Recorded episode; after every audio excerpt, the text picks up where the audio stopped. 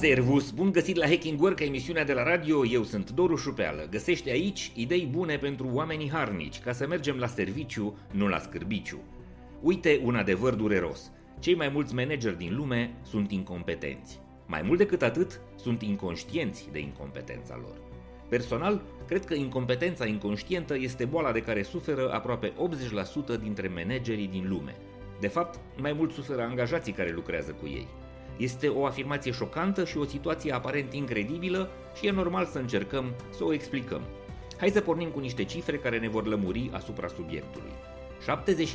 79% dintre angajații de pe planetă merg la scârbiciu, nu la serviciu. Este un adevăr extrem de dur și de costisitor, care reiese din cercetările pe care firma de consultanță Gallup le face în fiecare an. Circa 180.000 de oameni din 116 țări au răspuns chestionarului Gallup și doar 21% dintre ei au spus că se simt implicați, motivați, interesați de munca lor. Ceilalți, 79%, sunt absolut dezinteresați și neimplicați în ce muncesc, lipsiți de motivație. Iar treaba asta, pe plan mondial, costă 8,1 trilioane de dolari, adică 10% din PIB-ul întregii omeniri. Aceleași cercetări Gallup arată că firmele în care oamenii manifestă engagement, adică motivație și implicare, sunt cu cel puțin 19% mai performante și cu 21% mai profitabile.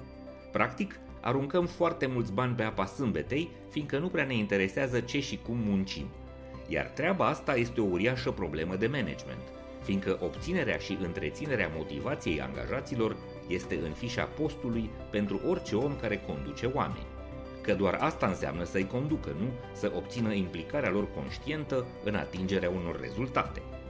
O altă cercetare globală prestigioasă, cea făcută de firma DDI, ne spune că doar 32% dintre angajații din lume au încredere că managerii de la vârful organizațiilor fac ceea ce trebuie și doar 40% dintre conducătorii de organizații consideră că maniera lor de leadership este de o calitate foarte bună sau excelentă. Toate aceste cifre ne vorbesc destul de clar despre incompetență și, în cazul multor manageri, despre inconștiența propriei incompetențe sau, în termeni științifici, despre sindromul Dunning-Kruger.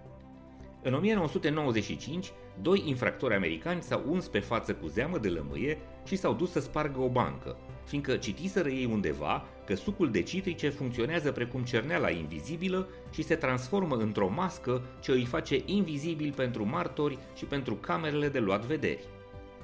Evident că au fost arestați și condamnați la ani grei de închisoare, iar cazul lor a stârnit curiozitatea psihologilor David Dunning și Justin Kruger, care au investigat fenomenul și într-un final au formulat definiția sindromului ce le poartă numele. Pe de o parte, persoanele incompetente își apreciază eronat competența ca fiind mult mai mare decât în realitate.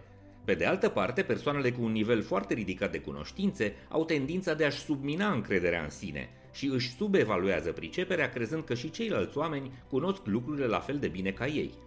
Cu alte cuvinte, incompetenții își supralicitează priceperea și deseori se consideră îndreptățiți să își asume poziții de conducere, în vreme ce oamenii realmente competenți sunt victimele sindromului impostorului, se subevaluează și în general stau deoparte când e vorba de a ocupa poziții de decizie, de teamă că nu se pricep prea bine.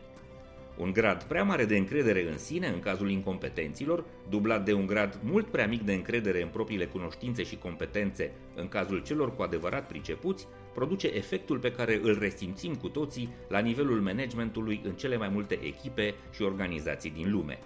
Trebuie să discutăm tot mai mult despre care sunt competențele de care au nevoie managerii pentru a-și face bine treaba în zilele noastre și despre cum măsurăm în mod corect aceste competențe fiindcă cei mai mulți dintre liderii noștri cred că studiile universitare și experiența profesională în domeniul în care le activează firma le sunt suficiente pentru a lua decizii și a conduce oamenii, dar ignoră nevoia de a asimila un set amplu de instrumente, abilități și practici ce țin de colaborare, comunicare, evaluare, învățare, ghidare, mentorat și motivare, ca să numim doar câteva dintre cerințele specifice unui lider bun al zilelor noastre.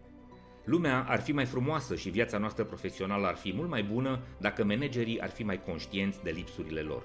Ar merge la școală și ar asculta mai mult colegii și ar fi interesați să se actualizeze.